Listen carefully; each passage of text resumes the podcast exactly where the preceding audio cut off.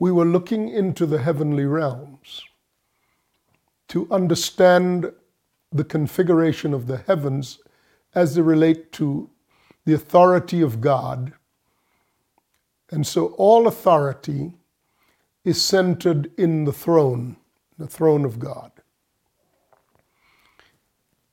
Scripture gives us a picture of the Lamb seated on the throne. And around the throne are 24 living creatures. So first, there's the throne, the Lamb sits on the throne. This is the book of Revelation, chapters 4 and 5. And seated upon the throne is the Lamb. Before the Lamb, seated on the throne, there are 7 lamps that are blazing. These are the 7 spirits of God. And which is to say, they are the 7 characteristics of God on full display before the throne and before the Lamb.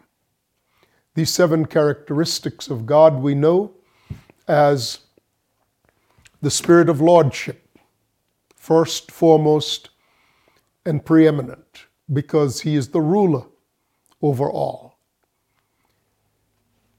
Then there's the spirit of knowledge, understanding, wisdom, counsel, power, and the fear of the Lord, the 7 spirits of God.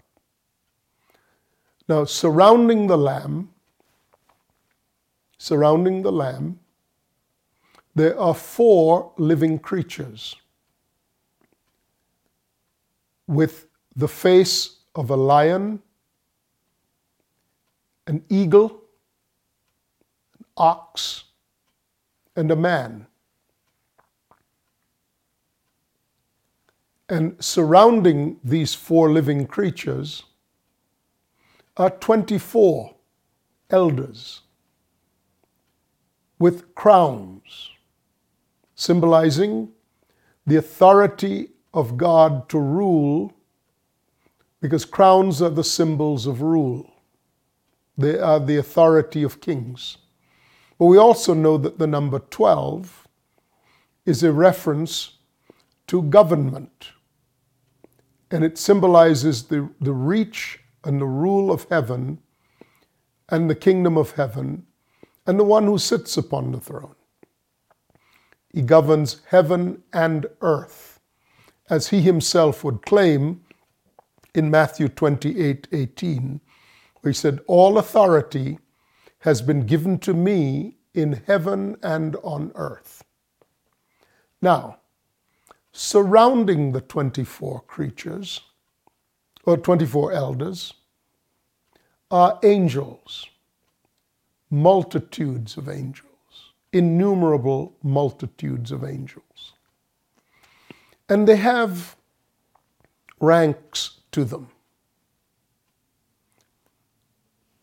It would appear that the highest rank of the angelic is called the archangel, the rank of the archangel.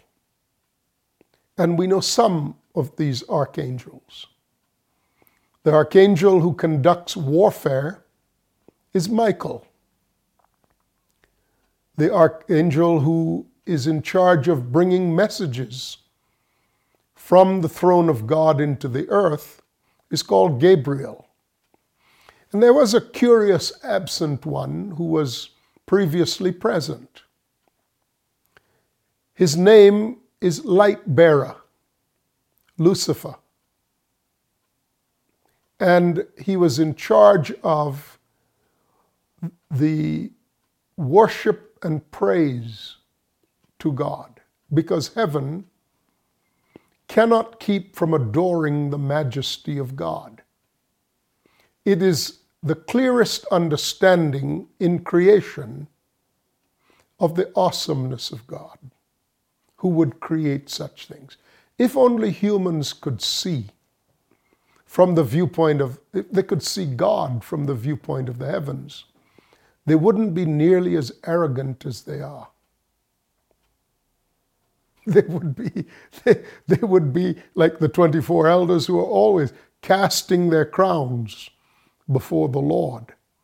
They would have a clearer understanding of God's design of the existent creation, and they would have some knowledge as to his purpose for the creation of what he has created.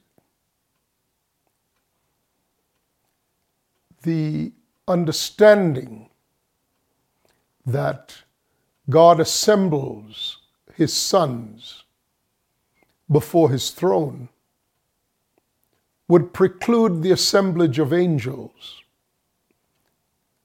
inasmuch as he's never said to an angel, "You are my son, today I've begotten you." I know that out of Jewish mysticism has come the notion that the sons of God must have been angelic creatures, or the Nephilim. No, the Bible only says that the Nephilim were present in the days of the sons of God, and that the Nephilim were men of renown. They were men of renown. The Bible never calls them not men. They were men of renown. Now, but the sons of God, they're here because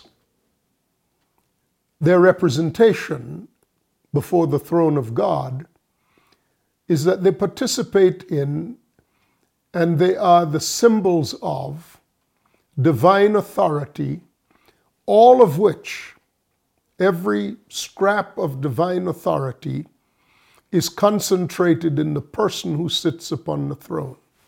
The throne by itself is nothing. The throne is a symbol. In fact, God references it as a throne or a seat only because that's what men are used to. The occupant of the throne is the one to keep your eye on, because wherever he migrates to, the throne migrates to him. While he was on the earth, and in the moment when he was being hounded, having been betrayed by one of the 12, and pursued by the temple guard, he turned to Peter, who in an act of desperation to save himself, pulled a sword and cut off the ear of Malchus, a man who was the high priest's servant, apparently one leading the charge, doing the bidding of the high priest, in the night that Jesus was arrested in the dark of night. He said to him, "Put up your sword. I don't need your sword. Where I am, the authority of heaven is. I can command legions of angels to defend me.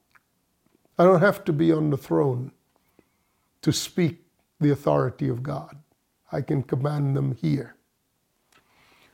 Hebrews, the book of Hebrews, chapters 1 and 2, delineate the authority of Christ in creation. He comes from the pre-creation existence as the Word, typified by the water, into creation as the Son of God. And he migrates and he sits upon the throne established by his Father to govern creation by the authority of his Father. So he is the prime executive of the Father in creation to rule all of it. By the way, although Jesus is referenced as sitting at the right hand of God, there is no reference to God himself sitting upon the throne. And the reason is that the right hand does not imply that God is sitting there and Jesus is sitting next to him on the right hand. It's the term used in Scripture and the term used generally to indicate the position of the chief executive, the one who has the authority to execute on behalf of the one who is not visible. See, heaven cannot contain God. Creation cannot contain God. And no man has ever seen God. That's because he's too big to be seen. Heaven cannot contain him. So, but it doesn't diminish the power of the throne, because the one who sits on the throne is the principal heir of all authority that has been put in creation. But there's more authority than has been put in creation. But all that has been put in creation is absolutely sufficient to fully and completely execute everything God intended to do in creation. Nothing is lacking. But I want you to understand that all of creation, the heavens and the earth, and all that are in them, angels and the demonic that's in the second of the three heavens, and mankind, all of it is subject to God, who is outside of all of it. So if God wishes to dismiss all of creation, he simply can. He simply can, at any time he wants to. Or he can move it or shape it, whether in a storm or in a whirlwind, to accommodate what he wants to. So let's not mistakenly think that all of God's power is in creation. But all of the power of God that is in creation, heaven and earth, is conserved and presented to and projected by the occupant upon the throne. This is so important, because later on we'll talk about the working of his mighty power, according to Ephesians chapter 1, on behalf of those who believe, and the working of that power to dislodge the enemy and to put him in his place in creation. Now, certain of the angels warred against God, questioning his authority to establish the throne and to establish man as the lawful heirs of all that God intended to put in creation. And God did not spare the angels that sinned. Here it is. 2 Peter chapter 2, verse 4. For if God did not spare the angels who sinned, but cast them down to hell. Now, the word hell has multiple renditions in the Scriptures. One rendition is the term Hades. Another is the term Gehenna, referencing the valley of Hinnon outside of Jerusalem, in which place the refuse from the city was burned. So there was a smoke, fire and a smoke that went up from it perpetually. And it served the imagery of describing Gehenna, a place of torments for humans.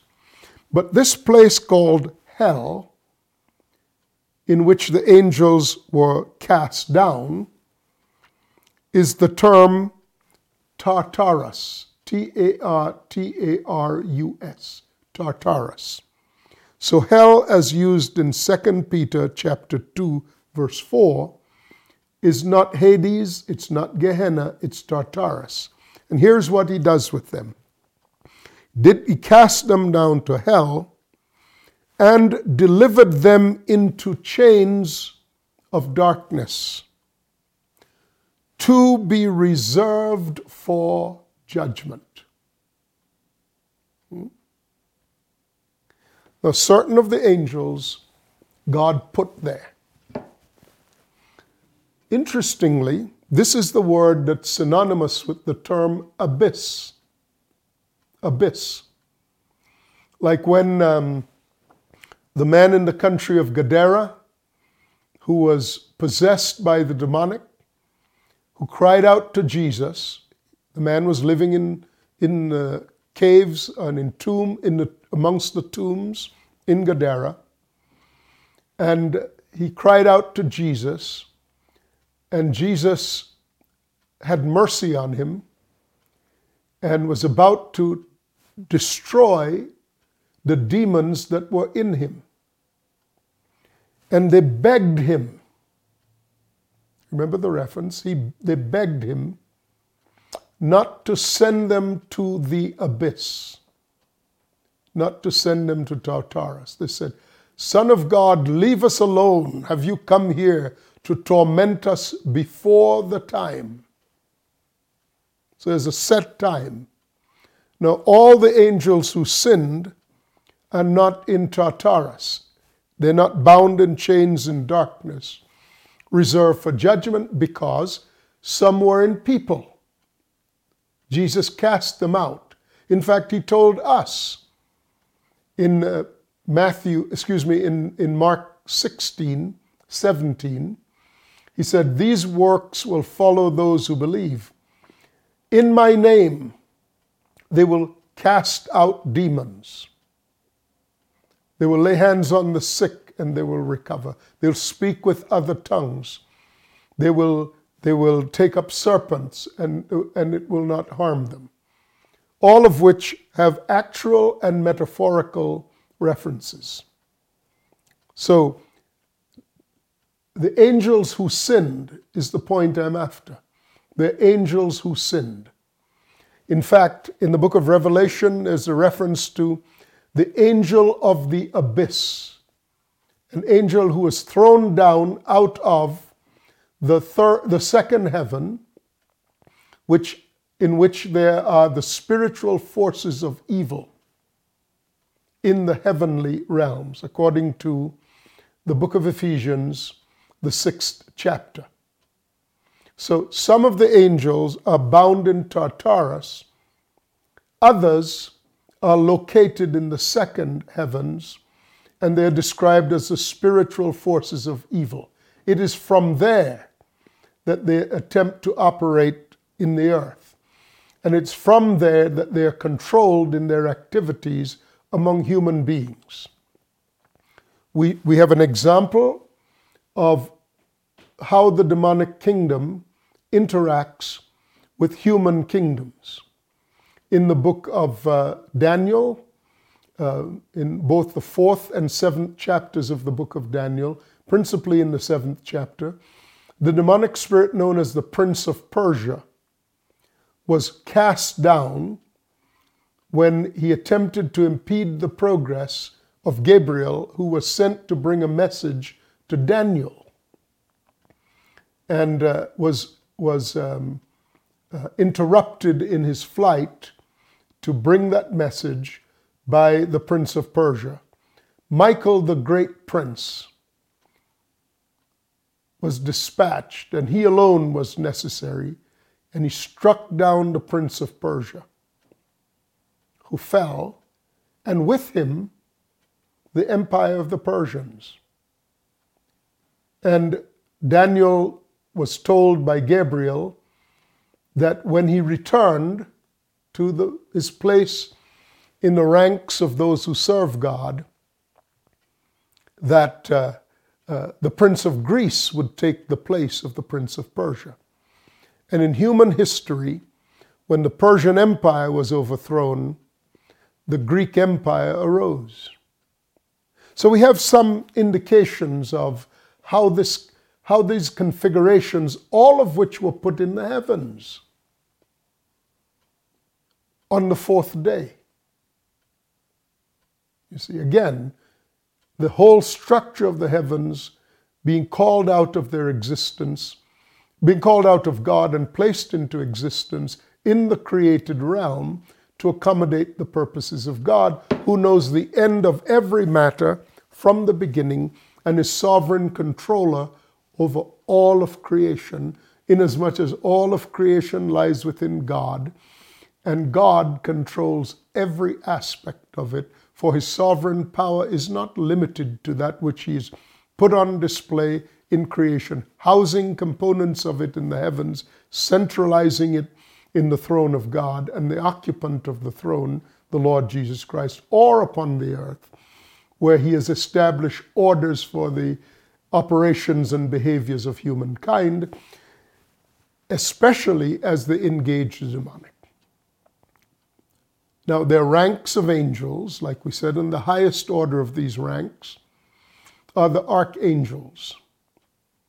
It would appear that there are second and third rankings of angels, and cherubims seem to occupy the next ranking below the archangels. And cherubims are part of the messenger coterie, but they're also part of the entire messaging that happens in heaven. And then there are seraphims or seraphs. The word for serpent is derived from the word seraph. And we see seraphims often functioning as honor guard and part of the armed forces, as it were, of heaven. It would appear that Satan was of the rank of the archangels, but was perhaps the head of one of the orders that is associated with serpents. That's why the root word for the serpent is the word seraph. But I don't want to go too far afield, because I want to keep the focus on removing blockages. But it's important to understand how the pieces of Scripture collate together to present a picture structured on what it is that God created man for. What was the purpose for the creation of man, and why are there angels involved in the picture? Well, angels were initially created to serve man. The design of angels and the design of man are quite distinct. Whereas man has a pneuma, a spirit that is empowered by the Zoe life of God, angels are spirits, but they're not empowered by the Zoe life of God. The Zoe life of God is meant to replicate in creation that which is of the same kind and nature as God. So God said, "Let us make man in our own image, after our own likeness." When a man is reconciled to God, he is reconciled to God by being placed in Christ. He becomes a member, his spirit becomes an assembled component of the spirit man known as Christ, not Jesus. Jesus is a reference to the body, Mary's son. But Christ is the reference to the spirit being who is the Son of God. So when we are born again, the Holy Spirit animates our spirits and assembles us. It is said that we are baptized by one spirit into one body. The baptism by the Spirit, this is 1 Corinthians 12, the baptism by the Spirit is an assembly of a spirit component into the spirit man known as the Lord Jesus Christ. And then we have the authority of the throne of God in creation, and beyond creation, we have the standing as the sons of God. Now, the angels who sinned were, like all angels, they were created not as sons, not by an endowment of spirit out of the person of God. They were created as ministering servants servants, not sons. A servant has a position, and the usefulness of a servant is as that servant functions in his place. And God sustains all creation according to that design.